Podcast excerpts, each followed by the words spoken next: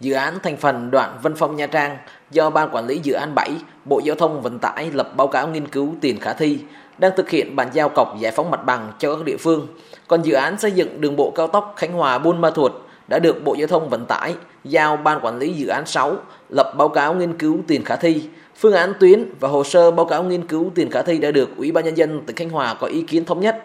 Hai dự án này đi qua các địa phương thuộc tỉnh Khánh Hòa như Vạn Ninh, Ninh Hòa, Diên Khánh, Khánh Vĩnh. Để không ảnh hưởng đến công tác giải phóng mặt bằng, Ủy ban Nhân dân tỉnh Khánh Hòa yêu cầu các địa phương làm việc với hai ban quản lý dự án của Bộ Giao thông Vận tải để nắm thông tin về hướng tuyến, hồ sơ cấp cọc giải phóng mặt bằng. Các địa phương phải phối hợp chặt chẽ với các ban quản lý dự án trong công tác quản lý nhà nước về trật tự xây dựng, quản lý đất đai trên địa bàn, tiến hành khảo sát và có ảnh chụp hiện trạng toàn tuyến dự án đi qua, xử lý nghiêm các trường hợp vi phạm